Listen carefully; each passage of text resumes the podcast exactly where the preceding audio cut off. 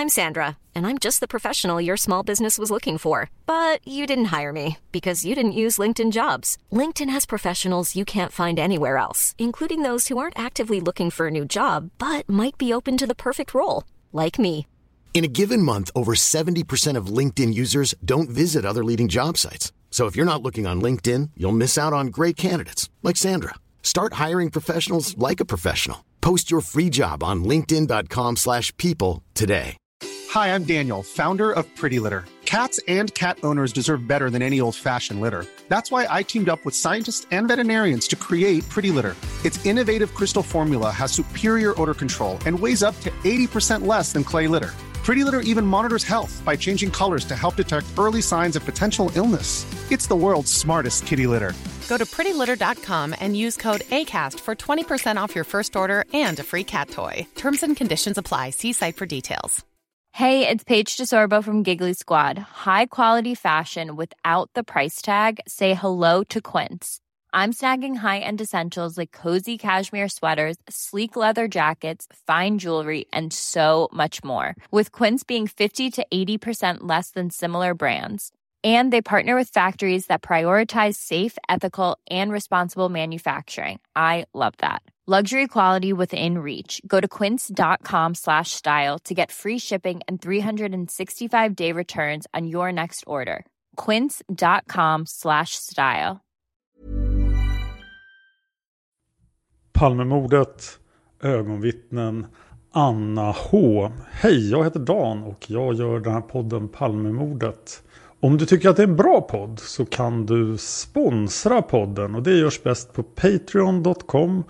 Om du gillar den här podden så kan du till exempel sponsra med 2 dollar per avsnitt.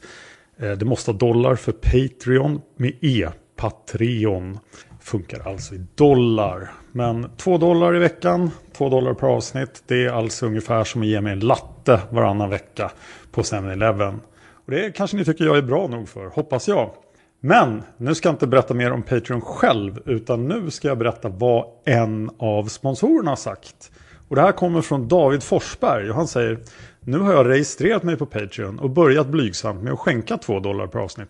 Jag tycker podden är fantastisk. Jag kommer snart att gå upp till 5 dollar bara det visas kontinuitet och jag förstår systemet till 100%. När det har kommit ett nytt avsnitt av Palmemordet så lyssnar jag alltid på det innan jag somnar på kvällen. Jag ligger och tänker lite på avsnittet innan jag somnar. Helt suveränt, sluta aldrig! Till andra som funderar på att sponsra podden kan jag bara säga att Patreon med E var oerhört enkelt att registrera sig på och att bli sponsor ger oss, ger oss dessutom möjlighet att medverka i omröstningar, kommunicera med Dan, påverka vad som blir nästa spår etc. Den här podden kan ju dessutom drivas hur länge som helst om Dan vill, orkar, kan. Mängden spår, underligheter och intressanta fakta är helt enkelt oändlig. Nytt avsnitt idag. Tjoho! Okej, om du ändå tycker Patreon är jättesvårt att sponsra på men vill sponsra mig så går det att göra via Swish eller Paypal och skicka mig ett meddelande på facebook.com palmemordet om du vill sponsra mig på Swish. Eh, ja, om du är en sponsor eller överhuvudtaget vill träffa mig så boka upp den 28 februari 2017. För jag kommer att vara på mordplatsen flera gånger under dagen. Jag kommer att vara där när vi är på 31-årsminuten av mordet på Olof Palme. Men min kväll kommer jag att tillbringa tillsammans med sponsorerna. Så om ni är intresserade av att medverka i det och är sponsor till den här podden så håll utkik i Patreon. Det innebär också att om ni har sponsrat den här podden med Swish så jag är jättetacksam om ni i swishandet säger att det rör Palmemordet för jag gör ju flera poddar. Och också om jag får er e-mailadress. För Patreon har jag alltså en hel infrastruktur för att hålla reda på vilka som sponsrar podden. Och det har inte Swish. Det är därför jag tjatar så mycket om det. Idag ska vi se vad som hände 17-åriga Anna H som alltså satt i Åke Ls bil. Många av er har mycket riktigt hittat Åke Ls förhör. Och anledningen till att jag inte hittade Åke Ls förhör i förra avsnittet var att jag har använt mig av itdemokrati.nu, Lennart Remstams blogg också. Lennart har spenderat hur många timmar som helst på att sammanställa förhör och lägga upp dem på nätet. Fantastiskt bra platser. Tack Lennart! Men av någon anledning fanns Åke L inte med där. För vad jag skulle ha tittat någonstans och här är tack till Rickard som hjälpte mig. Han var den första som hittade det här. Det fanns på Flashback. Och då funderar jag på Flashback, det är inte världens bästa källa. Men sen hittade jag också i på sid 3668 i förundersökningsprotokollet mot Christer Pettersson som alltså är 9344 sidor långt. Men nu har jag pratat nog här i början. Eh, Åke Els förhör kommer i slutet av avsnittet. Jag har varit i Yogis studio. Jag har kastat Cecilia Humble från podcasten Yogist som Lisbeth Palme i de kommande Lisbeth-avsnitten. Men hon fick också göra ett antal kvinnliga vittnen, däribland Anna H.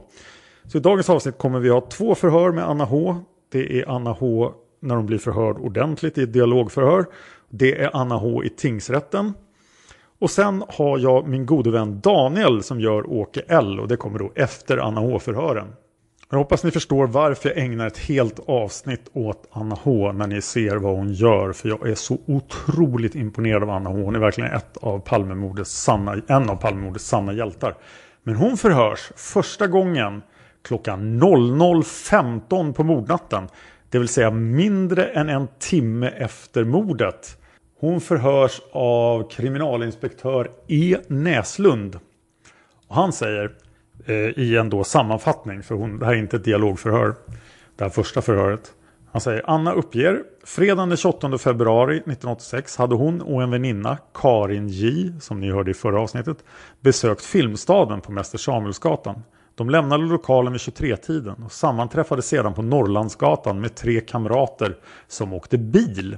De körde från Norrlandsgatan och till Sveavägen och passerade Kungsgatan i vänster körfält. Strax efter att de passerat Kungsgatan iakttog hon en man liggande på Sveavägens östra gångbana. Hon fick den uppfattningen att mannen kanske fått en hjärtinfarkt eller ett epileptikeranfall och bilen stannades och hon sprang fram till mannen. Hon la samtidigt, till en hon la samtidigt märke till en man som befann sig ett tiotal meter från den liggande mannen och springandes lämnade platsen. Hon uppfattade denne man X som vara medelålders mörk och klädd i en trefjärdedels lång rock eller jacka. Hon tror inte att han hade något i händerna. X försvann in på en sidogata till höger.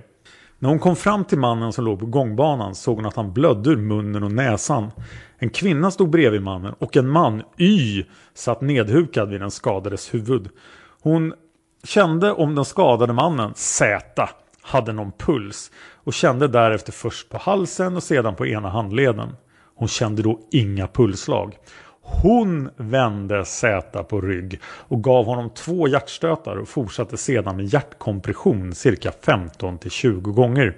Y, som alltså är vittnet Stefan G som vi ska återkomma till, gav Z, som alltså är Olof Palme, konstgjord andning genom att gamla skrivmaskinsgrejer. Alltså, genom att blåsa in luft mun mot mun ett par gånger.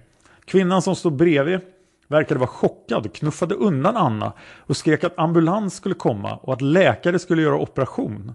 Ambulans kom till platsen. Ungefär samtidigt kom polispersonal. Enligt Annas uppfattning verkade mannen vara livlös, ha stela ögon. Hon kände inte igen mannen men fick senare veta att Z skulle vara statsminister Palme. Kvinnan presenterade sig senare även som fru Palme.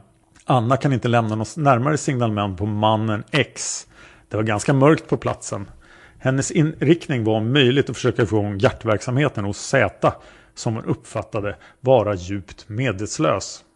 Anna förhörs en gång till den 3 mars klockan 17.45. Och det här förhöret förvirrar Anna i efterhand jättemycket som ni kommer att höra i senare förhör. Eh, hon, vad står det här då? Hon, det görs av kriminalinspektör Åke Torstensson. Och det står att Anna studerar vid Tälle gymnasium vårdlinjen. Och här kommer förhöret. Så som Anna tidigare uppgivit lämnade hon och väninnan Karin J Filmstaden vid 23-tiden. Kort efter sammanträffar de på Norrlandsgatan med tre kamrater. Åke L, Elisabeth J och Silla som åkte bil. Anna och Karin fick löfte om skjuts till centralstationen och de tog plats i bilen på så sätt att Anna satte sig längst till höger i baksätet och med Karin till vänster om sig. Till vänster i baksätet satt Silla. Bilen fördes av Åke som till höger om sig hade Elisabeth. De körde från Norrlandsgatan till Sveavägen och denna norrut. De passerade över Kungsgatan i vänster körfält och stannade för rött ljus vid korsningen med Tunnelgatan. De stannade i vänster körfält för vidare tänkt färd Tunnelgatan västerut. När de stannade var de enda bilen framför signalerna och de hade fritt siktfält åt höger. Direkt som de stannat bilen tittade Anna till höger. Hon såg en man som låg på högra sidan av Sveavägen vid mynningen av Tunnelgatan. Hon fick uppfattningen att mannen just blev liggande på marken när hon observerade honom. Samtidigt som hon såg den liggande mannen såg hon en man som sprang in på Tunnelgatan österut. Avståndet mellan männen när hon upptäckte dem uppskattar Anna till 5-7 meter. Alltså 5 7, inte 57. Anna var just på väg ut ur bilen, hade och höll på att öppna dörren när hon såg männen. Hon noterade också att det stod en kioskliknande fyrkant en bit in på Tunnelgatan och den var så placerad att man kunde passera den på båda sidorna. Det var, det var relativt dålig belysning på gatan. Eh, och som mest lyst, det som mest lyste upp gatan var belysningen för färgaffären på Tunnelgatans norra sida. Anna såg den springande mannen i 3-4 sekunder. Anna uppfattade den springande mannen som medelålders och av medellängd. Han verkade bredaxlad och huvudet verkade för lite till kroppen. Hon såg inte mannens händer och kan därför inte säga om han bar på någonting. Eftersom han sprang med den kioskliknande fyrkanten som bakgrund uppfattar Anna honom som mörk, mörk rock och mörkt hår. Beträffande klädseln är Anna ganska så säker på att mannen bar en tre fjärdedels lång rock. Hon styrker detta med att ange att hon såg ljuset mellan hans vader men inte mellan låren när han sprang. Hon menar att hade han haft en kort rock eller jacka borde hon ha sett ljuset mellan benen ända upp till grenen när han sprang. Hon gjorde ingen iakttagelse om någon speciell fotbeklädnad. Anna uppfattade mannen som barhuvad. Anna bedömde det som att mannen sprang i linje rakt från den liggande mannen. Hon tror inte att han till exempel kommit springande runt ett hörn eftersom han då måste ha haft en annan placering i gatan. Hon är väldigt osäker men tror att mannen sprang till vänster om den kioskliknande fyrkanten. I samband med att Anna steg ur bilen såg hon också en kvinna som stod intill den liggande mannen. Vidare fanns där en yngling som uppehöll sig vid mannens huvud. De båda iakttagna höll på att joxa med den liggande mannen. Ynglingen vid den liggande mannens huvud var klädd i en mellanblå midjejacka, typ dunjacka och jeans. Han hade smalt ansikte och var mörkhårig. Kvinnan som var med den liggande mannen pratade väldigt mycket men Anna kommer inte ihåg vad hon sa. Anna har inte varit på platsen sedan ovan beskrivna händelse. Beträffande Annas iakttagelse av den skadade mannen samt hennes hjälpåtgärder hänvisas till tidigare förhör. Och Anna är ju givetvis väldigt intressant vittne då varför hon kommer att bli förhörd den 2 april och i tingsrätten. Och det kommer ni att få höra inspelat med mig och Cecilia väldigt snart. Och innan jag sätter igång det måste jag bara säga att här finns det inga spår av någon Skandiaman. Men i de två kommande förhören ni kommer att få höra så finns det kanske det. Protokoll över vittnesförhör med studerande Anna H från Södertälje studerar vid Tälje gymnasium på vårdlinjen. Förhöret hålls onsdagen den 2 april 1986 på kriminalavdelningens våldsrotel med början klockan 11 inför kriminalinspektör Lars Jonsson utan tillgång till förhörsvittne. Anna H har tidigare hörts med anledning av mordet på Olof Palme under spaningsuppslag E19 respektive E19A. Anna, jag vill att du med egna ord försöker berätta om den här kvällen och den här händelsen. Beträffande gjorda iakttagelser kan du berätta från början. Du och en väninna, efter vad jag förstår Karin J, var på bio den här kvällen. Kan du börja och berätta vilken föreställning ni såg och så vidare? Vi kom till Filmstaden och vi kom lite senare. De flesta biljetterna var slutsålda. Och så gick vi på 48 timmar som började en kvart senare än alla andra. Och när vi tittade på den var klockan cirka 11 och min bror som jobbar skift. Ni, ni besökte en föreställning som slutade klockan 23.00. Ja. Gick ni från biografen exakt klockan 11? Vet du, slutade bion? Fem över 11. Sen gick ni därifrån säger du. Vart gick ni då? Vi gick ner mot Norrlandsgatan till en telefonkiosk där och skulle ringa till min bror. För han skulle komma och hämta mig klockan 12 på Centralen. Och din bror, han jobbade i skift den här kvällen har du berättat tidigare. Ja. I Solna. Ja, eller i Sundbyberg, någonting på S. På ett dataföretag. Ja. Du skulle åka med honom klockan 24.00 från centralstationen hem till Södertälje. Ja. Så ni träffade överenskommelse på telefon att träffas vid 24.00 tiden. Ja. Utanför centralen. Ja. Då när jag ringde till honom var klockan kvart över elva. När du ringde samtalet från Norrlandsgatan var klockan 23.15. Ja. Men när vi stod i telefonkiosken så kom slumpvis tre kompisar som vi som tyckte att de kunde skjutsa oss. För det var ju ett bra tag tills min bror skulle komma och hämta mig. Så de tyckte att vi kunde sätta oss på Klock restaurang på, på Kungsgatan, mitt emot Hötorget. Och då skulle de skjutsa oss dit. Vilka kompisar var det? Det var Åke L, Elisabeth J och så en tjej som heter Silla. Och henne vet jag inget mer om. Hey, I'm Ryan Reynolds. At Mint Mobile, we like to do the opposite of what Big Wireless does. They charge you a lot, we charge you a little. So naturally, when they announced they'd be raising their prices due to inflation, we decided to deflate our prices due to not hating you. That's right. We're cutting the price of Mint Unlimited from $30 a month to just $15 a month. Give it a try at mintmobile.com slash switch. $45 upfront for three months plus taxes and fees. Promo rate for new customers for limited time. Unlimited more than 40 gigabytes per month. Slows. Full terms at mintmobile.com. When you're ready to pop the question, the last thing you want to do is second guess the ring. At Bluenile.com, you can design a one of a kind ring with the ease and convenience of shopping online. Choose your diamond and setting. When you find the one, you'll get it delivered right to your door. Go to Bluenile.com and use promo code LISTEN to get $50 off your purchase of $500 or more. That's code LISTEN at Bluenile.com for $50 off your purchase. Bluenile.com code LISTEN. Millions of people have lost weight with personalized plans from Noom, like Evan, who can't stand salads and still lost 50 pounds. Salads, generally, for most people, are the easy button, right? For me, that wasn't an option. I never really was a salad guy. That's just not who I am. But Noom worked for me. Get your personalized plan today at Noom.com. Real Noom user compensated to provide their story. In four weeks, the typical Noom user can expect to lose one to two pounds per week. Individual results may vary. Och de träffade ni på Norrlandsgatan. Ja. Var hade de varit? De hade också varit på bio, på ärtor. De hade sett en annan föreställning på en annan biograf. Ja. Så ni fick lift med dem ner till Klock. Ja. Eh, Kan du berätta hur ni var placerade i den här bilen sen som Åke L tydligen körde? Eh, sen satt hans flickvän Elisabeth i framsätet bredvid honom. Sen satt jag på höger sida i baksätet mot dörren. Och bredvid mig hade jag Karin som då satt i mitten. Och sen Silla satt längst ut till vänster. Den här bilen, är det är en personbil som Åke har. Ja, det är en personbil. Vad är det för färg på den? Det är svårt att säga. Den är väl vit eller gråblå. Ing- ingen stark färg. Vet du vad det är för fabrikat? Nej, Det vet du inte. Är det en tvådörrars eller fyrdörrars? fyra dörrars. Så du sitter alltså till höger i baksätet på den här fyra dörrars personbilen. Ja. Klockan är ungefär 23.15 när du har ringt till din bror.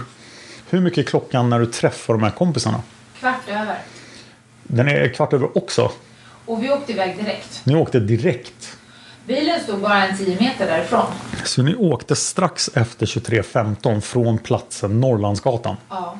Vilken väg körde Åke sedan? Kan du med hjälp av en karta som vi har här försöka visa vilken väg han körde? Antingen Mäster Samuelsgatan eller Hamngatan. Antingen så körde han Norrlandsgatan fram till Mäster Samuelsgatan och den till höger. Eller Norrlandsgatan fram till Hamngatan och den till höger. Vidare upp till Sveavägen och den gatan Sveavägen till höger. Alltså. Ja. Kan du berätta sedan fortsättningsvis hur färden går vidare? Ni hade för avsikt att först åka till restaurang Klock säger du. På Kungsgatan. Vilket nummer ligger den på? Vet du det? 21 tror jag, mitt emot Hötorget i alla fall. Varför skulle ni åka dit? Jo, jag har jobbat där förut så jag tänkte att det kanske kunde jobba någon som man känner så man kan sitta där medans. För det tar ett tag innan min bror skulle komma och det var så kallt ute så vi ville inte vara ute. Ni hade alltså god tid på er. Ja, Du ska träffa din bror klockan 24.00 först vid Centralen. ja. Kan du beskriva hur färden går och vad som händer? Ni färdas alltså Sveavägen norrut, efter vad jag förstår, fram till korsningen Kungsgatan och sedan vidare. Kan du beskriva när och var och hur du först iakttar någonting? Det är rött ljus vid, det var rött ljus vid Sveavägen där vid korsningen Tunnelgatan och vi hade bandspelare i bilen med ganska hög musik och sen satt vi och pratade så jag lade inte märke till några skott men när jag en reflexrörelse bara tittade mig omkring när man sitter i en bil det gjorde att jag såg att av händelseförloppet förstod jag att det hade hänt någonting precis. Kan du närmare utveckla det? Kvinnan som stod bredvid mannen hukade sig precis ner mot honom. Det såg precis ut som att det hade hänt någonting. Det, det är svårt att förklara men han hade inte legat där i alla fall. Du såg inte när han föll omkull. Nej, precis när han tog i marken kan man säga. Du upplevde det på det sättet att han precis tog mark när du ser att någonting händer. Ja, och att kvinnan lutar sig över hastigt. Kan du beskriva hur kvinnan befinner sig i förhållande till den här mannen som ligger? Hon står vid vänster sida om hans ben står mot Sveavägen. Ut mot gatan. Ja, ut mot gatan. Med ryggen mot gatan. Med ryggen mot gatan över honom. Ser du i detta moment någonting annat? Någon annan människa? Ja, det är ju att det är någon som springer därifrån. Kan du närmare beskriva det? För jag började fundera över vad som hade hänt. Om det var en hjärtinfarkt eller om det var någonting... eh, Den tanken hann du att tänka så att säga. Ja, att vad har hänt? Och så tittade jag mig omkring på platsen och då såg jag att det var någon som sprang iväg. Det här hände ju bara på någon tiondels sekund så att... Ja, och då tänkte jag att... Eh, vad konstigt att han springer från platsen och just springer. Att man springer inte från plats där någonting har hänt och i så fall går man lugnt och sakta. Då förstod jag på ett ungefär att det måste ha hänt någonting annat. Det måste ha varit något rån eller något. Den här mannen som springer, när du iakttar honom, då iakttar du samtidigt den här mannen som just har mark och att kvinnan som befinner sig vid sidan hukar sig över mannen. Ser du samtidigt denne mannen springande från platsen? Ja, för jag ser ju allting. Det blir i samma blickfång. Det blir det. Jag behöver bara titta upp en aning så ser jag... Du ser allt i ett skeende. För jag, ja, för jag sitter ju ner i bilen och då ser jag allting lite högre upp. Har du någon uppfattning om hur långt ifrån den här springande mannen befinner sig den liggande mannen när du ser honom? Ja, det är ett par meter. Han förflyttar sig ju hela tiden så det är svårt att säga men han var inte närmare än tre en halv meter ifrån. Så det kan vara tre meter och mera. Ja. I vilken riktning springer mannen? Upp för trapporna vid Tunnelgatan. Kan du se det från den plats där du sitter? Nej, jag sprang ut samtidigt. Samtidigt som han springer Tunnelgatan?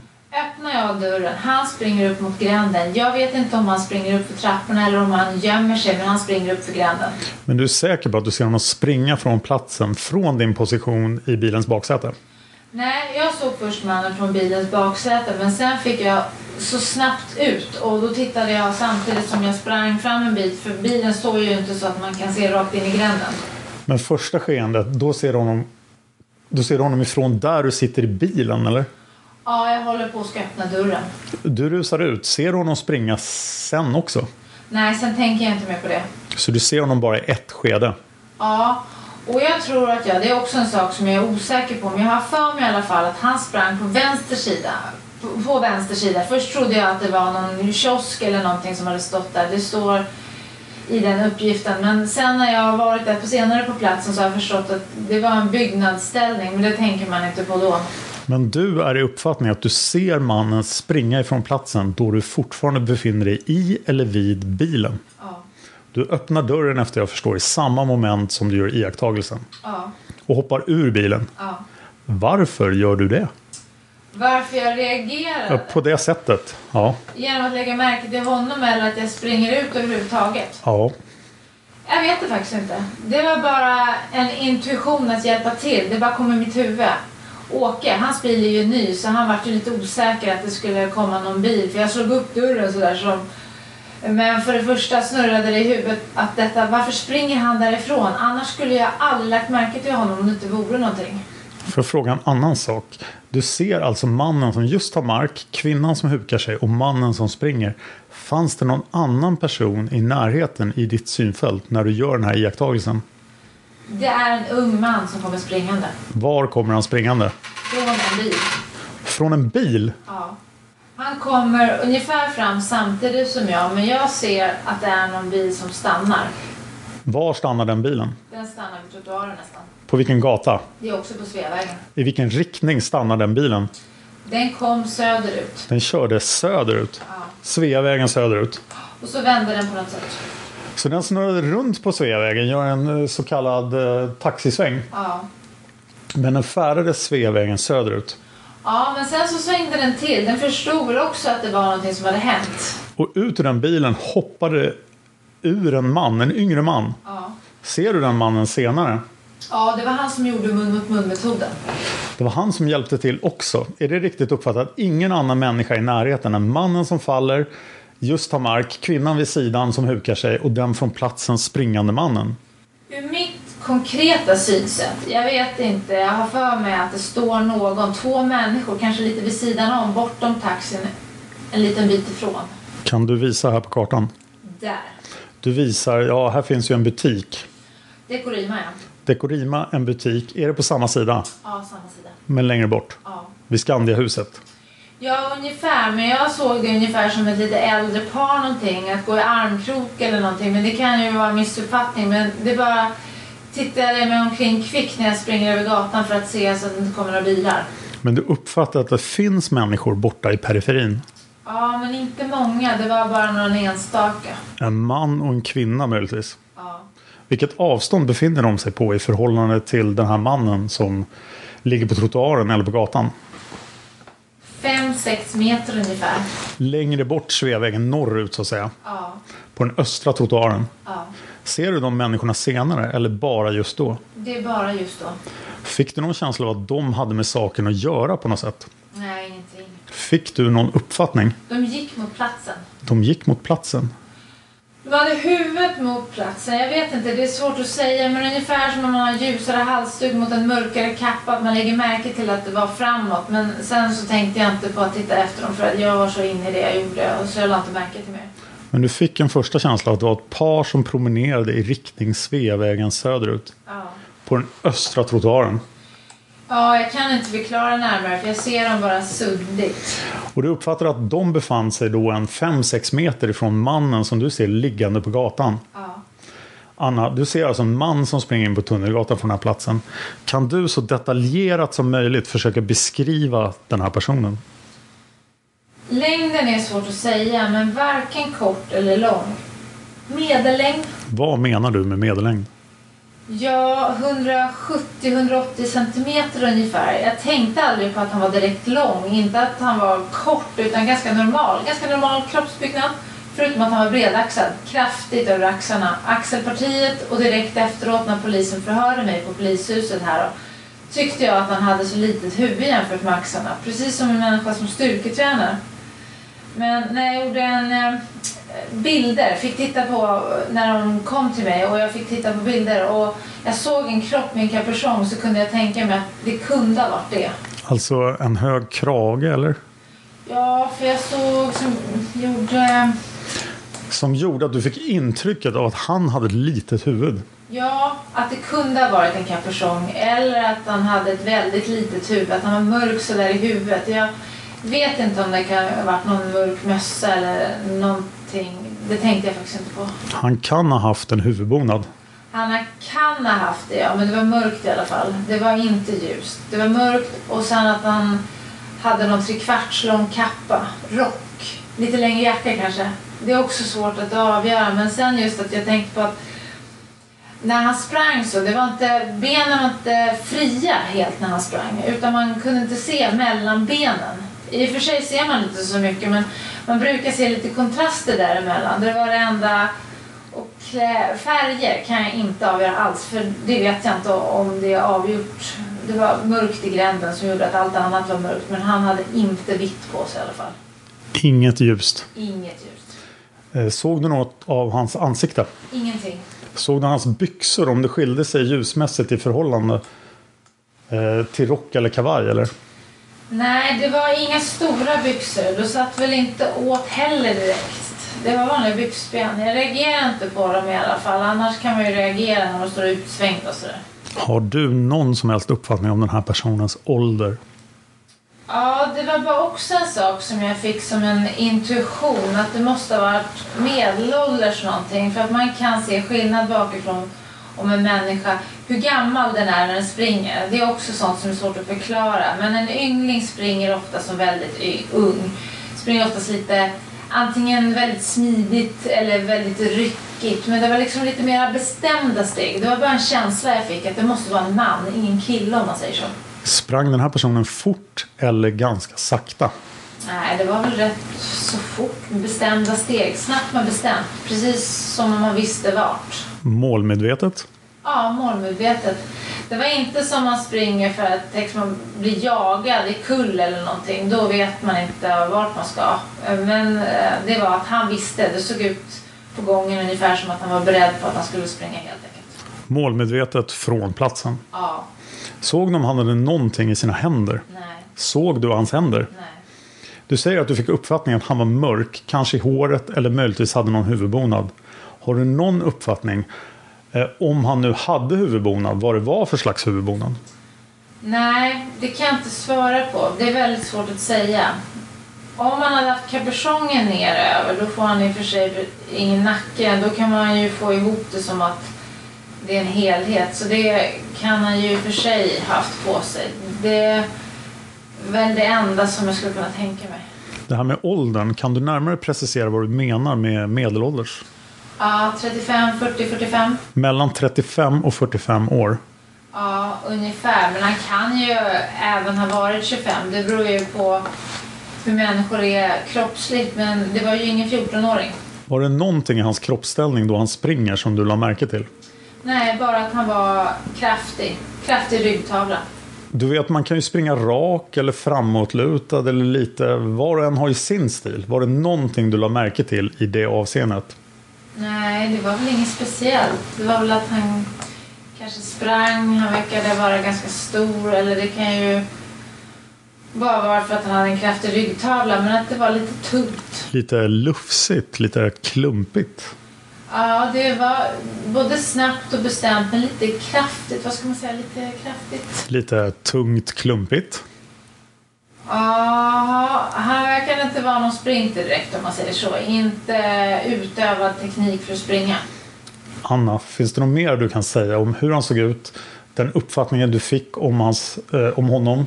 Du såg vare sig händer eller ansikte på honom vad jag förstår. Nej, det enda jag tänkte på det var väl att han verkade ha en snygg kropp om man säger så. Nu måste du förklara dig. Att han var kraftig så, men Välbyggd alltså? Ja, välbyggd. Men det kan ju också ha varit någonting med att han hade, Sådana kläder. att det var rocken eller något. Finns det något mer som du har tänkt på eller kommit på efteråt? Jag har försökt tänka väldigt mycket på vad Lisbeth Palme sa på platsen.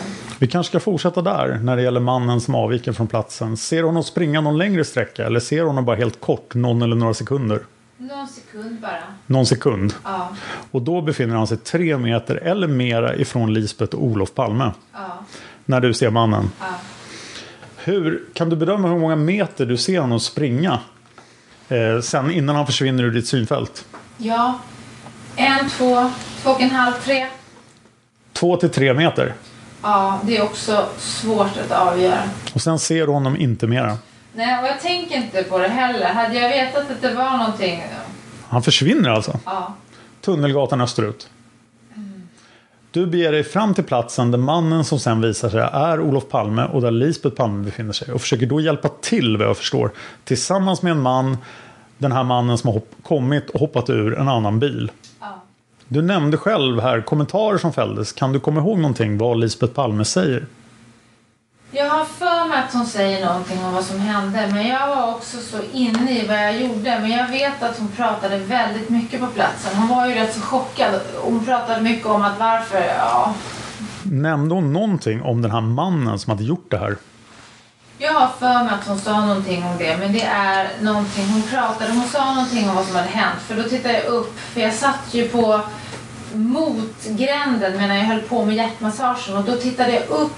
Och då stod hon vid fötterna på honom och var på väg mot trottoaren. Så jag tittade upp precis och såg henne gå iväg. Och sen vände hon igen och då hade jag redan satt igång igen. Vi stoppar där för vi måste vända på bandet. Band 1, sid 2, förhör med Anna H. Ja, Anna. Du är tydligen uppfattningen att Lisbeth Palme säger någonting om vad som har hänt och kanske någonting om denne mannen också. Kan du försöka erinra dig vad hon säger? Det har jag tänkt väldigt mycket på vad hon har sagt. För samtidigt som jag tittar upp så står det en tjej mot Dekorima-hörnet och då kräks hon. För det ser tydligen rätt oaptitligt ut och då tittar jag upp på Lisbeth igen. Då är hon på väg emot mig. Sen försöker hon knuffa undan mig men då fortsätter jag igen och hon säger någonting om att eh, den där lilla eh, till trottoaren. Men det är någonting om att han var dum och sådär. Någonting. Men jag har försökt att tänka på det men det går inte. Säger hon någonting typ att det verkar som att hon kände igen personen, den är man? Det var någonting om att hon sa att han, en ruggig människa eller någonting sånt där. En otäck person, dum. Ja, någonting om att det var någon buse eller något sånt där. Det är så svårt. Det står helt stilla i huvudet. När man väl vill ta fram där och det ligger på tungan hela tiden att det är någonting hon sa. Yttrade hon någonting om att det var han som gjorde det? Däråt sprang han eller något sånt? Jo, det sa hon. Däråt sprang han och så stod hon och pekade mot gränden. Det gjorde hon. Det gjorde hon ja. Nu när du säger det. Så hon pekade då Tunnelgatan österut. Ja, jo, det sa hon. Däråt sprang han. Jo. Sa hon vad som hade hänt eller? Hon var väldigt förtegen om vem sin man var och så förrän polisen kom till platsen. Några sekunder tror jag att hon fick för sig att det var jag som hade gjort något dumt. För att lite grann då. Hon försökte komma bort mig och, och sa att du ska inte göra det där. Och då röt jag till henne. Uh, och så sa jag att om vi inte får igång pulsen då är det ingen idé att vi skaffar en ambulans. Och då tittade hon bara på mig men jag var tvungen att ryta ifrån för hon försökte verkligen dra bort mig. Jag har tänkt så mycket på vad hon har sagt och det är så svårt men just det här att däråt sprang han sa hon. Det sa hon. Ja. Och pekade också. Ja, det var tydligen någon man har läst om. Efteråt sprang efter men jag såg aldrig. Det gjorde du inte. Nej, men jag satt i och för sig med ryggen mot gränden. Du tänkte inte på det. Du var engagerad i Olof Palme som låg på marken. Ja. Med ryggen vänd mot Tunnelgatan och gränden ditåt han sprang. Ja, jag försökte att, i och för sig, Karin kanske kommer ihåg om vi sitter och pratar om det, men jag har försökt att undvika att prata om just vad hon har sagt, för då kan man bli påverkad. Så vi har inte pratat någonting om det. Jag vet inte alls vad hon... Vad bra. Jag vet inte om hon har hört någonting, men jag vet någonting. Hon sa massor i och för sig. Det var nästan så att man stängde av öronen för att slippa höra på henne. Det blir väl så när man blir chockad. Ja, hon fick väl en hysterisk chock som det heter. Hörde du någon annan människa i närheten som fällde kommentarer om vad som hade inträffat? Nej, det var bara som ett surr. Jag tittade bara upp den gången när jag såg henne och så tittade jag upp. Det var någon som började rycka i benen eller någonting i Olof Palmes ben. Och då så sa jag det att han låg så bra som han låg. Och så sa jag någonting, vad håller du på med? För jag var ju så inne i mitt arbete. Men då tittade jag bara på armarna liksom. Att vad håller du på med? Och sen fortsatte jag. På vilket sätt låg han när du höll på? Låg han då på rygg? På rygg ja. I och för sig är det farligt att vända en människa som har invärtes skador på ryggen. Han låg i framstupa sidoläge och har han ingen puls då spelar det ingen roll om man sitter, ligger eller står. I vilket läge låg han när du kom fram? Då låg han i framstupa. Inte exakt eftersom han hade fallit så. På vilken sida låg han? Han låg på höger sida, lutad åt höger. Han vilade på höger axel. På höger axel och sen så, så låg något sånt här. Någonting med huvudet vänt mot gränden låg han. Det gjorde han. Och han så vänster eh, lite ovanför det högra knät. Då, och då när jag kände på pulsen var jag tvungen att torka bort med vantarna lite grann för det gled ju. Och Stefan G var ju där då också precis samtidigt så att när han kände men slank blodet så jag torkade av med vantarna och sen när jag kände att det var, inte var någon puls helt enkelt så tänkte jag att det bär eller brista. Man måste ju vända på honom. Och försöka? Ja. Jag vill fråga på nytt. Var det någon människa som kom, som kom till platsen som fällde kommentarer avseende vad som hade inträffat? Som sa att det och det hade inträffat. Som tyckte sig ha antingen haft med saken att göra eller varit vittne till händelsen? Jag ser bara det som alla. Eh, det kom ju folk dit som stod runt omkring och glodde som människor gör. Men det var bara direkt efteråt. Det bara snurrade i huvudet. För jag hade så mycket i tankarna. Vad har hänt? Vad gör jag? Hur ska jag göra? Det var väl endast att jag tittade upp en gång till. Direkt när det var klart så tittade jag upp. När ambulansen kom så var det bara taxichaufförer som stod där. Och då frågade jag honom, får jag ringa till min bror då? Då fick jag hoppa in i bilen och ringa honom. Men just när jag höll på, jag vet att det sades väldigt mycket på platsen. Det pratades väldigt mycket. Vad har hänt? Vad är det för något? Vem är det? Sån, sådan kommentar som dyker upp. Men det var ingen som sa jag såg vad som hände? Det kan vara möjligt men... eh, Inte som du la märke till? Nej, orden har jag väl hört för jag registrerade inte överhuvudtaget. Fick du någon uppfattning att det fanns någon av människorna som visste att det skulle hända det som hände? Typ att man känner igen den här personen som hade drabbat Olof Palme på det sättet. Förstår du hur jag menar? Ja, vissa. Det var väl några män som stod omkring, om man säger så, som jag bara hörde. Man såg benen. Jag såg ju fötterna och benen på alla, men de tittade bara. Sen skyndade de vidare. Det fanns ju de som stod i flera minuter där och tittade. Det kan ju vara mycket möjligt att det var någon av dem som visste precis vad som hade hänt. Men jag hade kontroll på det på marken och Karin ovanför. Ja, Anna, jag vet inte. Är det någonting ytterligare förutom vad du nu har berättat och förutom vad du tidigare har berättat eh, som du har kommit på kring dina iakttagelser? Nej, det är inget speciellt. Det gick ju så fort allting. Det är ju bara det som jag har funderat väldigt mycket på. Det var ju det som sades på platsen. Det har jag tänkt på rätt mycket. För om Lisbeth sagt någonting som till exempel jaga honom i någonting. Det kunde ju varit mycket, till mycket hjälp och därför så tänker jag rätt mycket på jag vet att hon sa någonting. Det kanske kommer så småningom. Ja, i så fall ringer jag direkt och talar om det. För det är sådana saker som hon själv inte kommer ihåg att hon har sagt. Precis, okej. Okay. Har du ingen själv att tillägga så avslutar vi det här förhöret klockan 11.40. Och sen finns det ett tillägg till förhöret som säger att Anna H är vid förhörstillfället klädd i exakt samma kläder som hon hade den aktuella kvällen. En röd jacka och svarta byxor. Efter förhöret fotograferas Anna H. Vidare kommer hon att medverka i en rekonstruktion av händelseförloppet. Tingsrätten, vittnesförhör med Anna H. Förhöret är påkallat av försvaret.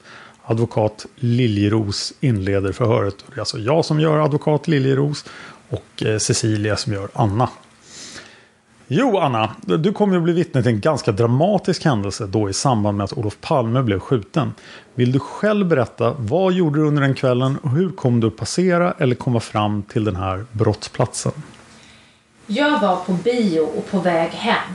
Och så skulle jag möta min bror på Centralen för att få skjuts hem.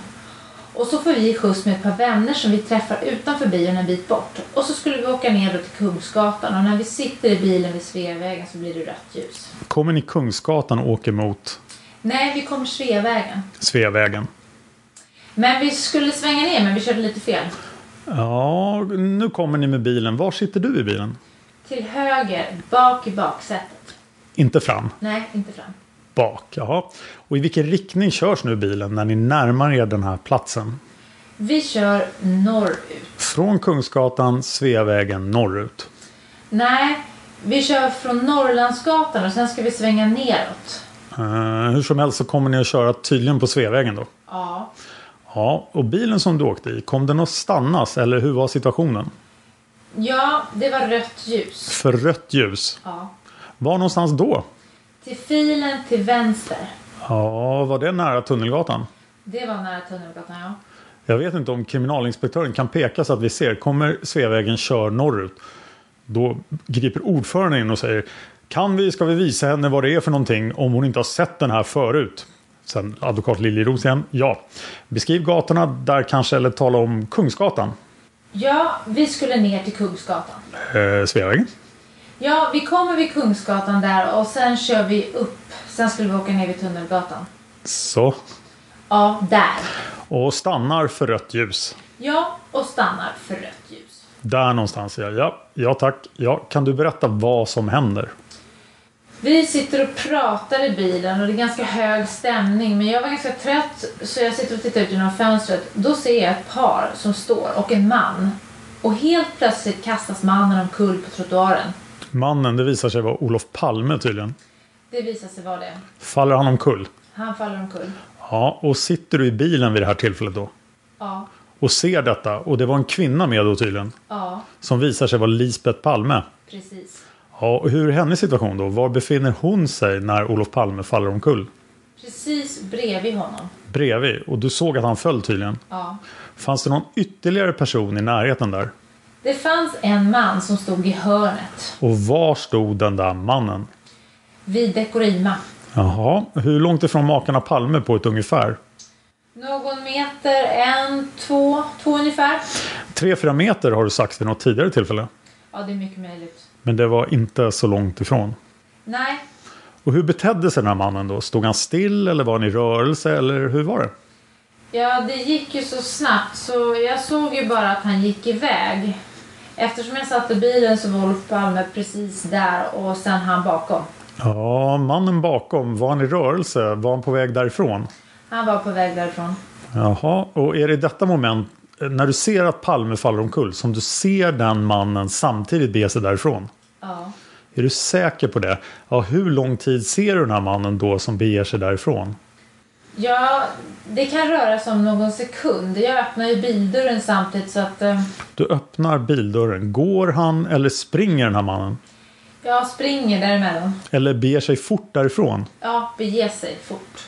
När du ser honom då är han vänd ifrån dig, en vänd mot gränden. Ja, vänd mot gränden. Mot gränden. Så vad du ser är bakdelen av mannen. Eller du ser kanske snett från sidan då, där du är i bilen. Nej, bakifrån. Ursäkta? Bakifrån. Bakifrån ja. Under hur lång sträcka ser den här mannen springa eller bege sig därifrån? 6-7 meter. Och sen är han borta. Sen är han borta. Mm, när du ser de sista iakttagelserna då har du öppnat, öppnat dörren. Ja, Och vad händer sen då? jag springer fram. Hur många meter kan det vara? Ja, cirka 5-6. Sa du 5-6 meter? Ja, som jag får springa fram. Ja, det kanske är lite längre sträcka om man tittar på en skiss som finns här. Men det var inget långt avstånd i alla fall. Nej. Ja, du kommer fram och vad ser du då eller hör? Olof Palme ligger med magen ner, med ryggen upp och magen neråt och jag förstår att det måste ha hänt någonting allvarligt, att det inte var någon sjukdom. Du hade inte hört något skott förut. Nej. Berodde det på att det var ljud i bilen eller? Ja, vi hade musik på i bilen. Mm, och du hade inte hört något skott och du ser honom ligga där. Ja. Mm. Så jag tar pulsen på honom och, och känner ju att det dunkar lite grann, fast det var ju tydligen ingen puls utan det kan bli i alla fall. Har du någon sjukvårdsutbildning? Ja, jag är undersköterska. Ja, ja och, och vad hände mer? Jag vänder på honom för att se om man kan få igång pulsen. Mm, något mer som händer? Då kommer en annan kille fram och frågar om han kan hjälpa till med något. Och då frågar jag honom om han kan mun mot mun metoden och att han skulle försöka. Så då försöker vi återupplivningsförsöket. Hur var det med Lisbeth Palme vid det här tillfället? Hon var väldigt chockad. Kan du beskriva det lite närmare? När jag böjer mig ner och ska ta pulsen och försöka se, försöka komma fram till vad som har hänt så försöker hon knuffa undan mig och säger att, att jag skulle låta bli för han behöver opereras. Han måste till sjukhuset. Och sen knuffar hon till mig lite grann till och då förklarar jag för henne att hon eh, vi måste se om han har någon puls först och att ambulansen är på väg. Mm, sa hon någonting? Ja, hon pratade hela tiden och sprang fram och tillbaka vid trottoaren. Ja. Min väninna som var med, som också hoppade ur bilen, fick ju försöka hålla henne lite lugn för hon sprang ju bara fram och tillbaka. Du, du har sagt vid något tillfälle här, hon fick väl en hysterisk chock som det heter. Är det en rätt beskrivning? Ja, det är rätt. Jag undrar hur lång tid det kan ha gått ifrån att du ser Olof Palme sjunka ihop till dess att du träffar på Lisbeth Palme och ser hennes tillstånd. 20 sekunder, 15-20. Det gick fort för dig att komma fram här Ja. till platsen. Men samtidigt som jag sprang från bilen så hade jag hela tiden blicken fästad. Du hade blicken fästad på det som förekom framför dig där. Mm. Mm, kan du säga någonting om klädseln på den här mannen som sprang iväg? Mörk, Mörk klädsel. mörk klädsel. Något närmare? Jacka, rock, Ja, trekvarts lång. Kortare. Det var ingen rock i alla fall. huvudbonad? Nej, han hade väldigt kort nacke så att det kunde ha varit någon kapuschong eller en krage som var uppfälld eller någonting. Det såg ut som huvudet satt fast vid axlarna. Men vad det var, om det var en krage eller vad det var, det kan du inte säga. Nej, men man kan tänka sig det om man har axlarna uppdragna till exempel. Mm, hur tyckte du belysningen var när du gjorde de här iakttagelserna? Såg du bra? Ja, precis vid Dekorima. Men sen inåt gränden så vart det ju mörkt ganska snabbt. Ja, en bit in i gränden. Mm, ja. Men de här iakttagelserna som du har berättat om, de har du sett klart och tydligt själv. Ja. Det har du gjort. Ja, jag minns inte om jag frågar dig. När du ser mannen stå eller bege sig ifrån det hela så att säga. När du ser honom, då är han i rörelse. Mm. Och avståndet då mellan makarna Palme och mannen, var det det du sa till 6-7 meter eller vad sa du? Från mig till... Nej, mellan makarna Palme och mannen som springer iväg. Avståndet när du första gången ser honom. Nej, det var en till två meter. Ja, det, det var en kort sträcka. Ja, det var en kort sträcka. Och så ser du honom under ett antal meter. Ja, Och sen är du snabbt framme här vid platsen. ja. För att återgå till Lisbeth Palme. Tyckte du att det gick att prata med henne överhuvudtaget? Var hon kontaktbar? Nej, Det var hon inte. nej. Du har vid tillfälle sagt här att du tyckte att du ville stänga av öronen för hon pratade mycket. Och, Ja, hon ojade sig och skrek och fäktade. och de här iakttagelserna gör du dem på en gång när du kommer fram till henne så att säga. Ja. Och då har det bara gått ett fåtal sekunder från det att du ser Olof Palme sjunka ihop. Eh, advokat Ekman har frågor och ordförande låter honom fråga. Nu kommer Ekman då. Är du den person som först är framme vid makarna Palme då? Eller är det någon annan person framme vid dem när du kommer dit? Nej. Du är alltså först där? Ja. Ja tack. Ordföranden säger att Anders Helin vill tala och Anders Helin är då åklagaren och Helin säger ja, jag måste ställa några frågor till dig, kanske ifrågasätta en del av dina uppgifter. Men till en början, har du pratat med många om den här historien du har varit med om? Det är ju en ganska dramatisk upplevelse förstås. Ja. Du har talat en del med polisen naturligtvis. Vet du hur många gånger polisen har hört dig? Jag uppfattar inte. Vet du hur många gånger polisen har hört dig? Fyra, fem? Uh, pratat med andra tidningsfolk och liknande om det här? Ja. Hur många gånger då har du blivit intervjuad och redogjort för vad har sett? Ja. Hur många gånger ungefär? Det är svårt att säga. Försök. Tio? Ett tiotal gånger, ja. Är det redan 1986 eller har det varit även senare, 87 och 88? Ja. Det har varit även under senare år alltså. Jag har för mig att jag hörde någon uppgift om att du själv har skrivit någonting i någon uppgift. Om att du själv har skrivit någonting i någon tidning. Om det här kan vara riktigt eller? Nej, det kan inte vara riktigt. Det stämmer inte. Nej. När blir du färdig med din utbildning? Jag tyckte du sa att du var undersköterska. Stämmer det? Ja. När blev du klar med den? Vintern 86. Vintern 86. Du är född i september 68. Är det riktigt? Ja. Kommer du ihåg det allra första tillfället du lämnade uppgifter till polisen om det här? När var det? Det var på mordnatten. Jag har, jag har här ett protokoll, eller ska vi säga lite anteckningar av de uppgifter du då lämnade. Det är den här delen 3.2 och via sidan 225 225. Det var alltså en polisman. Var någonstans var ni då? Kommer du ihåg det? När du lämnade dina första uppgifter till polisen? Det var på mordplatsen. Ja, ja, det är möjligt. Jag säger klockan 00.15 det här skulle ha börjat och det kan väl stämma kanske. Kom, kommer du ihåg vad du sa då? Ja, det var ett virrvarr, men... eh, Ja, ja, men var du själv i ett sånt, ska vi säga ett sånt tillstånd att du kunde lämna uppgifter klart och redigt om vad du hade sett? Ja. Ja, det var du. Jag ska läsa upp lite grann för dig vad den här polismannen antecknat från det här tillfället då. Och lyssna nu och korrigera mig om det är någonting som du vill anmärka mot. Det står antecknat så här.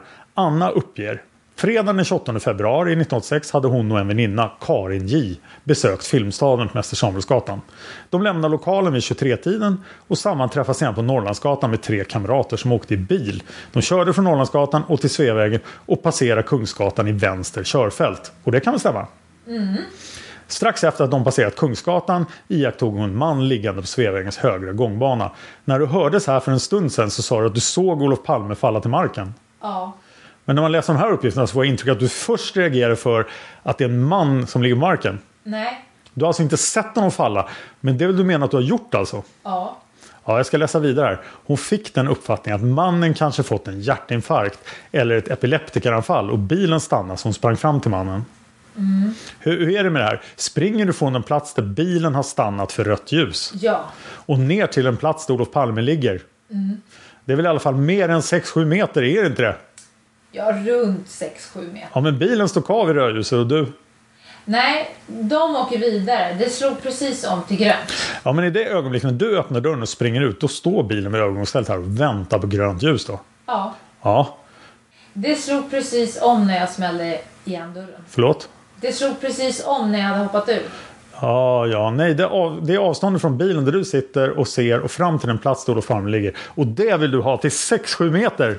Ja. Jag återgår till vad som är antecknat här i det här protokollet. Bilen stannade, så hon sprang fram till mannen, ja. Sen står det så här.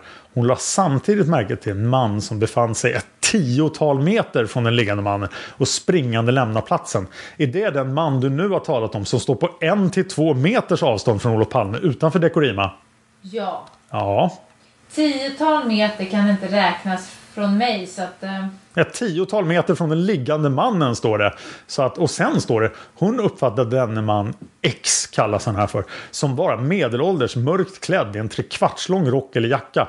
Hon tror inte att han hade någonting i händerna. X försvann in på en sidogata till höger. Och det kan väl stämma ungefär. När hon kom fram till mannen som låg på gångbanan såg hon att han blödde ur munnen och näsan. En kvinna stod bredvid mannen och en man Y satt nedhukad vid den skadades huvud. Det avviker ju lite grann från vad du sa idag. För du sa att du var den som kom fram först till Olof Palme och efter en stund kom en annan fram och frågade om han kunde hjälpa till. Ja. Hur är det med det där? Nej, jag var framme först. Du var först? Stefan Glans kom ju strax efteråt. Mm, och sen hördes du två dagar senare, den 3 mars. Kommer du ihåg det förhöret? Mm. Kommer du ihåg var någonstans det var? Jag tror det var i min skola. Ja, enligt de noteringar jag har skulle du ha hörts per telefon, men du kanske var i skolan då, det vet inte jag. Ja, det var på tisdag så vi var i, eh, som de kom till skolan. Ja, 3 mars bör väl vara måndagen. Mm. 17.45, då bör du väl vara hemma antar jag? Mm, det har varit mycket telefonsamtal så att... eh, Förlåt? Det var så mycket telefonsamtal så det är lite svårt att komma ihåg. Ja, jag förstår det. Det var lite stökigt kanske. Allt nog. Vi har protokoll eller anteckningar även från det samtal den 3 mars. Och jag ska be dig att lyssna på några saker som jag antecknar här. Där står det så här. Att ni kommer med den här bilen då till Sveavägen och kör över Kungsgatan. Och så stannar ni för rött ljus vid Tunnelgatan. Och så står det så här. Direkt som de stannat bilen tittade Anna till höger. Hon såg en man som låg på högra sidan av Sveavägen vid mynningen av Tunnelgatan. Hon fick uppfattningen att mannen just blivit liggande på marken när hon observerade honom. Det kommer igen där först att du ser en man som ligger. Hur är det med det här egentligen? Det gick ju så himla snabbt men jag såg när han föll ner. Ja, du har sagt det idag, men jag kan inte hitta den uppgiften tidigare ser du i polisförhör som hållits med dig och det är därför jag måste fråga. Jag vet att jag har sagt och jag säger fortfarande att han kastades omkull, att det gick snabbt fallet. Ja, och du har sett honom falla menar du? Ja, han ramlade i marken. Ja, och det skulle du ha sagt till poliserna tidigare också. Ja. Men det är ju lustigt att det inte har blivit antecknat. Ja. Sen har det hörts ytterligare en gång om det här och det är den 2 april 1986. Och enligt de noteringar jag har tillgång till skulle det förhör, förhöret ha hållits här uppe på kriminalen. Mm. Har du någon minne av det tillfället? Det är alltså en månad senare. Jag tror det är band. Att det var inspelat på band. Ja, just det. Och det står en bandspelare på Snurrö. Och, från, och detta förhör har vi på sidan 231. Så står det antecknat så här från mitten. Du berättar. Det var rött ljus vid, det var rött ljus i Sveavägen där vid korsningen Tunnelgatan och vi hade bandspelare i bilen med ganska hög musik. Och sen satt vi och pratade så jag la inte märke till några skott. Men när jag av en reflexrörelse bara tittade mig omkring när man sitter i en bil gjorde att jag såg ett av händelseförloppet förstod att det hade hänt någonting precis. Så får du frågan, kan du närmare utveckla det? Och då svarar du, kvinnan som stod bredvid mannen hukade sig till sist ner mot honom och då såg precis ut som att det hade hänt någonting. Det är svårt att förklara men han hade inte legat där i alla fall. Och så får du frågan, du såg inte när han föll omkull? Och då svarar du nej, precis när han tog i marken kan man säga. Mm, när han kastas omkull. Och så får du frågan, du upplevde det på det sättet att han precis tog mark när du ser att någonting händer. Och då svarar du, ja, att kvinnan lutar sig över hastigt. Jag såg inte när han stod upp, men jag såg precis när han föll. Ja, vi kommer lite närmare marken nu tydligen då. Ja, jag såg inte när han gick, men jag såg precis när han föll. Ja, då, då är jag med. Kan du beskriva den här mannen som du såg eh, springa igen? Var stod han i förhållande till makarna Palme och hur såg han ut och hur var han klädd och vad gjorde han? Han stod inte precis bakom, utan han var på väg ifrån, ett par meter ifrån. Ja, åt vilket håll? In mot Tunnelgatan. Ja, kan du beskriva honom? Han var mörk. Hela intrycket gjorde att det var ett mörkt, eh, mörka kläder. En jacka som var lite längre, bredaxad eller grov över ryggpartiet, medellängd. Vad menar du med medellängd? Ja, han såg varken kort eller lång ut. Kan du uttrycka det i centimeter? Hur lång är du själv förresten? Jag är 1,72. Ja, var den här mannen i din längd eller längre eller kortare? Längre. Längre? 1,80. Ja, längre. Någonting mer du kan säga om honom? Jag fick intrycket av att han var medelålders. Ja, och vad menar du med medelålders? 40, 35. Mm, är det någonting ytterligare du kan berätta om honom? Nej. Och du såg honom springa på en sträcka av 6-7 meter tyckte jag du sa tidigare. Stämmer det? Mm. Ja, sprang han snabbt eller långsamt? Han rörde sig snabbt men han sprang inte. Men han sprang inte, nej. Ja, han sprang inte men det var inte okontrollerat utan det var... Kan, kan du förklara hur du menar? Han paniksprang inte. Och sen tyckte jag du sa att det tog ungefär 20 sekunder från det att du ser Olof Palme falla till marken till dess du kommer fram. Ja. Till den här platsen där han ligger, är det riktigt uppfattat? Mm. Ja, har du sett vad Lisbeth Palme gjorde under de här första 20 sekunderna? Nej, jag såg att hon hukade sig ner. Ja, såg du någonting mer? Och jag såg att hon tittade in i gränden. Hon tittar in i gränden, ja. Eh, Jag uppfattar inte, säger ordföranden. Tittade in i eh, Helin, nej, Anna. Hon tittade in, Ordföranden i gränden. tittade inåt. Helin igen då, åklagaren. Har du sett någon mer person springa därifrån? Nej, Utöver den här mannen? nej. När du tittar upp och ser Olof Palme falla till marken som du säger. Vilka personer ser du dessutom? Hur många är de? Jag ser tre. Du ser ja. Och det är Olof Palme, Lisbeth Palme och den här mannen som sen springer in i gränden. Är det så? Ja, Inga andra? nej. Nej. Och du sa sen också att Lisbeth Palme var chockad. Och vad grundar du den bedömningen på? Jag mötte hennes blick ett kort ögonblick när hon sa att vi skulle hämta en doktor. Att eh, Ja, men då har du hunnit göra en hel del saker innan. Vad har du inte det? jag har precis vänt på honom. Du har precis vänt på honom ja. Och då möter jag hennes blick och då är blicken frånvarande. Ja. Hon tittar på mig men hon tittar mig inte rakt i ögonen. Nej, och är det det du menar som gör att du drar slutsatsen att hon är chockad? Ja. Ja, tyckte du hon betedde sig egendomligt på något sätt med tanke på situationen? Nej, det är väl i och för sig ganska naturligt att vara chockad. Ja, kan du avgöra om en människa eller kunde du avgöra om en människa var chockad eller inte? Ja, jag har jobbat inom sjukvården. Ja, nu har du jobbat inom sjukvården. Hade du gjort det då? Du gick ju på gymnasiet. Nej, jag jobbade extra. Ja, kan du beskriva hur en chockad människa beter sig? Vad är symptomen på chock? Antingen så blir man hysterisk eller så blir man alldeles tyst. Ja, det är de två alternativ man har att välja på då. Ja, sen finns det ju saker att tillägga till det. Man kan bli förvirrad, inte veta vad man gör, kanske inte veta vad man säger. Mm, När sätter chocken in då? Om man nu rent hypotetiskt antar att en kvinna är närvarande hennes man blir skjuten. När anser du att det är lämpligt att chocken kommer med utgångspunkt från din erfarenhet? Kommer den omedelbart eller? När man märker att han segnar ner. Ja, omedelbart blir hon chockad då. Ja, det är väl individuellt från person till person hur man reagerar. Men Lisbeth Palme var chockad därför att du såg hennes blick när du kommit fram. Är det så? Ja, att hon var förvirrad. Ja. Hon sprang fram och tillbaka. Tycker du att det är en konstig reaktion i och för sig? Nej, det är ingen konstig reaktion. Det skulle väl vem som helst blivit chockad. Eh, ordföranden fortsatt vittnesförhör med Anna H. Åklagaren frågar och åklagaren får ordet igen. Du har klart för dig att nu vittnar du under ed. Eh, va? Och du får alltså vara försiktig med vad du säger. Ja. Du ska inte säga någonting annat än det du kan stå för. När man talar med polis eller tidningar och sånt, då har man inte samma krav på sig som när man sitter i en domstol och vittnar. Det vet jag. Vill du fortfarande hävda att du har sett Olof Palme falla till marken? Ja! Ja, ja tack. Ordföranden har advokatsidan några frågor ytterligare. Liljeros, nej tack. Ordföranden, förhöret är då avslutat. Åke, du får alltså stanna din bil för rött ljus där. Vet du om det fanns någon bil framför dig eller var du första bil i trafiksignalen? Ja, jag tror jag var första bil i trafik. Du står först där. Jaha. Under färden här, satt ni och pratade med varandra i bilen eller? Ja, vi satt och pratade och hade stereon på ganska högt, ja. Ja, det var ganska hög ljudnivå i bilen. Det var, ga- ja, det var ganska hög nivå i bilen. Hur länge hade du stått vid rött ljus så att säga när du märkte att någonting händer eller har inträffat? Ja, eh, när det inträffar ner mot, ner mot platsen där bordet sker alltså, eh, så tittar jag ner. Men jag var tvungen att titta på vägen också för att kolla. Märker du när någonting händer alltså? Ja, jag märker och ser en, när en person faller till gatan alltså. Det gör du. Ja, och Hur långt från själva signalen, trafiksignalen, är du då med bilen? Jag, jag var nästan framme precis alltså. Det måste vara, Så det, det är bara frågan om ja det är bara frågan om met, 10 meter, 5 meter alltså. fem eller tio meter fram till själva ljudsignalen. Ja, ja det är jag. Ja. Det, det är inte jag säker på, men ungefär. Eh, Ja, hade den då redan slagit om till rött? Mm, Ja det, ja, det var rätt då ja. Det var rött. Det var rätt. När du nalkades trafiksignalen. Ja, just det. Jaha, och då ser du alltså hur en man faller. Jaha. Var ser du honom?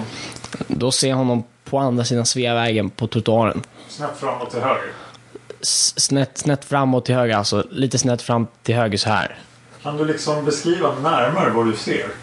Ja, jag ser det. Jag tycker jag ser några personer som står och någon som faller till marken. Någon som rusar iväg. Då tittar jag bort igen va, för att kolla, kolla vägen så här va. Men, och min första tanke är, fyra slagsmål. Någon som har, ja, slagsmål är du sagt va. Men, men sen ser jag, och sen ser jag någon som har ramlat och som, någon som sticker iväg bara. Du ser alltså någon som faller. Ja. Du ser någon eller några i närheten. Ja, just det. Kan du liksom urskilja vad, utan att bli påverkad av vad du nu känner till? Det är väldigt svårt för jag... Ser du någon som lämnar platsen? Vad jag ser... Jag, jag kan inte säga att det är 100% säker va. Men vad jag försöker komma ihåg är det var någon som lämnade platsen väldigt snabbt där va. Men det, det är ingen aning om hur den här platsen såg ut eller någonting sånt va. Det är väldigt svårt att säga. Ja, åt vilket håll lämnar den här någon platsen? Ja, allt kommer ihåg när han sprang ner på Sveavägen eller upp. Han kan ha sprungit upp också va? För jag lämnade precis blicken och sen så gick jag över till vägen igen va. Så det är inte jag helt säker på vad han Normally, being a little extra might be a bit much, but not when it comes to healthcare. That's why United Healthcare's Health Protector Guard fixed indemnity insurance plans, underwritten by Golden Rule Insurance Company, supplement your primary plan so you manage out of pocket costs. Learn more at uh1.com. Even on a budget, quality is non negotiable. That's why Quince is the place to score high end essentials at 50 to 80% less than similar brands. Get your hands on buttery soft cashmere sweaters from just 60 bucks, Italian leather jackets, and so much more. And the best part about Quince, they exclusively partner with factories committed to safe, ethical, and responsible manufacturing. Elevate your style without the elevated price tag with Quince. Go to quince.com slash upgrade for free shipping and 365-day returns. Even when we're on a budget, we still deserve nice things. Quince is a place to scoop up stunning high end goods for 50 to 80% less than similar brands. They have buttery soft cashmere sweaters starting at $50, luxurious Italian leather bags, and so much more. Plus, Quince only works with factories that use safe, ethical, and responsible manufacturing. Get the high-end goods you'll love without the high price tag with Quince. Go to quince.com slash style for free shipping and 365-day returns. vägen va. Men åt något håll? Åt något håll. Det var neråt mot eh, norrut, norrut på Sveavägen. Antingen Sveavägen norrut eller, Ja, eller Tunnelgatan. eller Tunnelgatan österut. Ja, just det ja. Ja, Försvann någon? ja just det precis. Du ser alltså någon som Ja, ja det var... springande lämnar platsen. Ja, exakt. Det, det är bara så här alltså? Ja, det är bara väldigt... Ja, Helt, helt, bara någon bråkdel av en sekund. ja ungefär. Du får ett intryck med. Jag får intryck av att... Och, och så ser. Mer, mer än du kan beskriva någon viss person. Nej, det kan vara en kärring på 80 år. Det kan vara vad som helst. Vad så det är. Men någonting, du får alltså intrycket att någon lämnar platsen springandes. Mm, ja, exakt. Vad ser du mer då? Du ser alltså den här som faller. Sen ser jag någon som vad heter det, hoppar ut en taxi. Ja. Sen ser jag att springer fram där och vad jag fått för uppfattning det är att han försöker hjälpa den som ligger där. Va? Och då fick jag liksom så här, det kan vara ett hjärtattack eller något. Tänkte jag då. Och det var väl alltså allas tanke i bilen va. Och därför sprang Anna ut och försökte hjälpa till. Jag tänkte inte mer på det. Det var onödigt att stanna här. Så det blev massa folk som kör i- iväg, iväg igen va. Eh, när det blir grönt då? Mm, När det blev grönt så körde vi. Eller stod du kvar där en intervall till alltså? Nej, vi, vi väntade tills de hoppade av och sen körde vi bara. Ja, så fort det blir grönt. Ja, exakt. Hörde du att det avlossades skott? Nej, ingenting. Det hörde du inte? Nej, nej ingenting om skott. Det gjorde du inte? Nej. V- vad kan det ha sin orsak i? Mm, Ja, vi kan... Kan det bero på att ni spelar radio så högt eller stereo så högt? Eh, Det, det kan bero på att vi spelar Sirius högt och att vi pratar i bilen ganska högt också va. Så jag har inte uppfattat något skott i alla fall. Det har jag inte. Den här mannen som du ser falla omkull, kan du beskriva hur han faller? Har du någon klar bild av det? Mm, Ja, han ramlar framåt. Framåt? Ja, fram och... Jag kommer ihåg så ramlade han framåt, mot, ja söderut alltså. eh, På Sveavägen så här. Såg du någon i momentet innan? Alltså upptäckte de här människorna innan? Nej, jag upptäckte precis när jag såg det här så var han var precis fallet kan man säga. Det var då du... Ja, då tittade jag precis åt höger så här va, innan jag såg ingenting. Nej. Och i samband med fallet, kan du urskilja då hur många du kan se i ditt synfält? Ja, det, det är fler än två i alla fall. Eh, Jag är inte helt säker på det. Det är fler än två. Tre får jag för mig att det är. Tre.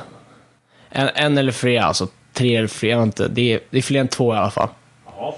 Ja, Och momentet efter ser du alltså någon från en taxi ja. springer mot den här platsen.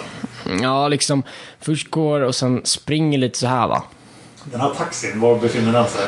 Ja, han svänger in. Han kommer väl från samma håll som jag tror jag i alla fall. Han svänger lite snett så här. Han parkerar, han parkerar inte direkt, utan han bara svänger in så här.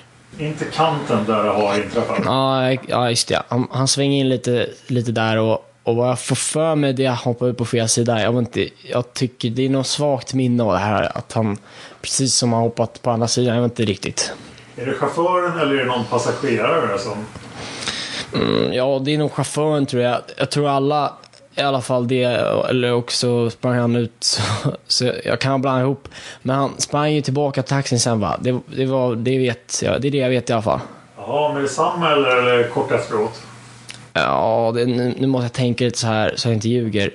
Eh, jo, jo, jag får för mig att det är någon som springer till taxin ganska snart efter det hänt alltså. Det, det var uppfattningen. Hinner du se någonting mer innan det blir grönt och du företar vänstersväng Tunnelgatan? Du körde alltså ner Tunnelgatan västerut efter att det hade slagit om till grönt? N nej. Iakttar du några andra människor, någon annan rörelse, någon som lämnar platsen? Mm, nej. Några bilar som kör anmärkningsvärt eller liknande från platsen? Nej, nej, inte vad jag kommer ihåg. Inte. Ingenting alls? Nej. Utan vad du ser, det är en man som faller? Ja. Och det är någon som snabbt avlägsnar sig från platsen? Ja, exakt. Att det är en taxi som stannar till, någon hoppar ur taxin och beger sig till platsen? Mm, ja. Denna beger sig ganska snart tillbaka till taxin och gör någonting där? Mm, mm. Och du får grönt och företar din vänstersväng. Vart kör du sen? Mm, jag kör ner Tunnelgatan och sen kommer jag väl ner mot, jag kommer inte ihåg vad torget heter, där nere vid parkeringen på Banhus. Norra Bantorget? Ja, Norra Bantorget heter det. Ja. Eh, och, och svänger jag på Väst Vasagatan förbi, först förbi T-centralen, sen svänger jag ner mot Södermalm och kör söderut. Vid tillfället då det stod för rött ljus här på Sveavägen, korsningen med Tunnelgatan, ni blev uppmärksammade på den här händelsen, så hoppade alltså Anna H och Karin J ur din bil. Mm. Det gjorde de. Jaha. Och de begav sig till den här platsen. Ja.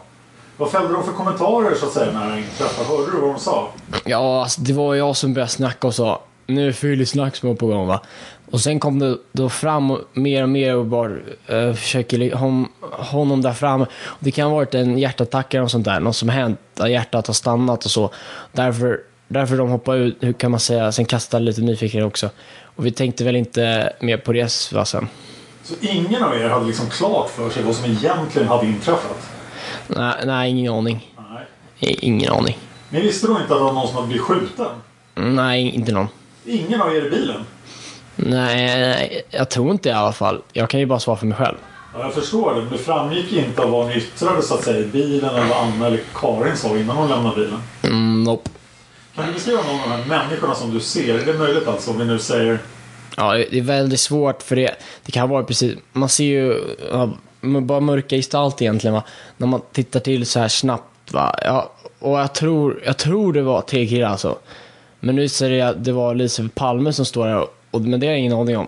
Kunde, det kunde jag inte. Det var tre gestalter alltså? Tre, tre gestalter kan jag säga.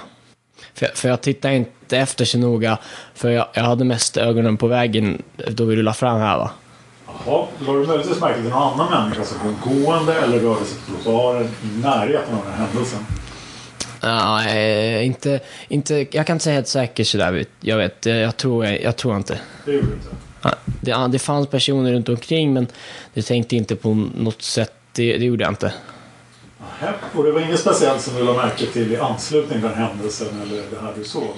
Nej. När du sen körde Tunnelgatan västerut, lade du märke till någon där som kom springande till någon bil eller som framfördes på något speciellt sätt eller? Nej. Någonting anmärkningsvärt? Nej. Ingenting? Nej. Nej. Men, men jag kan väl säga en sak här nu som... Ja. Som, som bara tydligen har fått för, fått för mig va. När, och när, och när, man, när vi står här vid Sveavägen mot där så fick jag för mig att det var någon som sprang från platsen där snett över. Men det kan vara väldigt, det vet jag inte alls va. Men det är vad vi, jag fick för mig och det stämmer ju inte alls överens med någonting va. Men det här har jag fått för mig och att någon sprang rakt över. Men det kan ha varit, jag, jag har sett taxichauffören som sprang tillbaka så här bara och så stannade vi bilen va. Ja, du visar här med hjälp av en karta då alltså att du fick för dig att någon från platsen där den här mannen faller Ja. har sprungit snett över Sveavägen. Ja, just det. Så att säga i, det blir nordvästlig riktning snett över kan man säga va? Ja, ja just det. Mer riktning så att säga det blir mot Sveavägens västra trottoar strax norr om korsningen Lundmagergatan. Mm, ja. Du fick alltså ett intryck av någon sprang, sprang då? I vilket skede då? Ja, precis när det allt hänt liksom. Precis när det har hänt? Ja, precis, precis, eller några sekunder efter va. Det kan ju ha varit den här taxichauffören som sprang- stack tillbaka och sen uppfattade... Du att taxin hade stannat på den västra sidan? Nej, nej, nej, nej, det var... Nej, nej, nej, nej, nej det, det hade den inte va. Nej. Det, det hade den inte gjort va. Men jag hade bara fått för mig att det var någon som sprang över så här. Och det var snabbt, det var snabbt uppfattat, men jag kan ha varit så att det var taxichauffören som sprang från trottoarkanten sen till sin bil. Som står lite längre därifrån va. Och det var, blir ungefär den riktningen. Jaha. Ja, som, som man sprang va. Så det... Så du fick mer en känsla av att han sprang kanske över gatan? Mm, Ja, mm, ja just det. över, över Sveavägen. Men du är osäker? Ja, jag är väldigt osäker. Det, det är bara någon som jag kunnat sett va, men det, det är inget säkert alls. Nej. Absolut inte. Men det är bra att du talar om det för då kan vi liksom kolla med en person. Ja. Har du någon uppfattning om hur den här människan såg ut som du fick en känsla av att han korsade Sveavägen på det sättet? I, i, inte en aning, ingen aning. Man eller kvinna, har du någon uppfattning? M- Man. Det är en man. Ja, det kan jag nästan säga. Kan ha varit taxichauffören. Det kan ha varit Men tax... det kan ha varit någon annan. Kan ha varit någon annan. Eller det kan vara hans sätt att springa till sin bil. Ja, ja. Som du efteråt har fått en känsla av att det kanske var tvärs över Sveavägen. Mm, ja, just det. Men han stod alltså inte med taxibilen på den västra sidan utan han stod med taxin i anslutning till platsen. Ja, lite snett in så. Där mannen låg i korsningen. Mm, ja, det, det har jag fått uppfattningen om alltså. Det, det gick så snabbt, allt det har svårt att säga va. Uh, Ja, någonting annat? Nej. Okej, då avslutar vi förhöret klockan 11.30. Lars Jonsson, kriminalinspektör. Och det var alltså de tre förhören jag spelade in i Yogis studio. Det här är första gången jag jobbar så här. Att jag har varit i en studio och spelat in tre förhör. Och sen sitter jag och gör själva podden, den ni hörde i början. Och det här hemifrån. Jag skulle gärna vilja ha er feedback vad ni tycker. Jag hoppas ljudkvaliteten blev okej och att det lät likadant hela podden. och så här. Det här är svåra grejer men snart kommer jag få hjälp med sånt här. Men hittills har jag mest varit självlärd. Och eh, jag har också fått en sponsorfråga. För om man sponsrar för 5 dollar eller mer på Patreon med e.com palmemordet så får man ställa en fråga i podden. Ja, och det har jag fått den från Thomas. Tack Thomas. Eh, jag har också postat den på Facebook, eller kommer att posta den idag, samma dag som det här avsnittet kommer ut, eftersom det finns bilder till frågan. Men Thomas har funderat en del när han ser bilder från mordplatsen på blodfläcken. Han har också läst IT-demokratis resonemang angående blodpölen som är väldigt intressant. Det kommer att finnas en länk till det. Och Thomas säger, det här kan ju vara en synvilla, men det känns utifrån bilden Eh, som om det är där han faller så är hans placering något udda om han är på väg söderut, alltså Palme. Det är på tok för långt vänster slash österut. Det ser ju nästan ut som att Palme är på väg rakt in i skylten med text om Brunkebergstunneln. För det sitter en stor skylt vid mordplatsen om Brunkebergstunneln som inte finns där idag. Det kan ju som sagt vara en synvilla, men det vore nästan intressant att veta exakt var Palme faller. Plaketten i marken är väl inte riktig i alla fall. Öppnar ju upp för en del andra intressanta frågor om läget på kroppen känns onaturligt. Då måste ju Palme antingen av egen vilja vara på väg in på Tunnelgatan eller haft kontakt med någon något som gjort att han dragits vänsterut. Så det är Thomas fråga. Kolla den på Facebook också. Palmemordet finns som sagt på Facebook. Nu har jag sagt det tre gånger så jag ska sluta säga det. Jag finns på Twitter. Dan Horning. Där kan ni även följa mina andra projekt som till exempel Seriemördarpodden.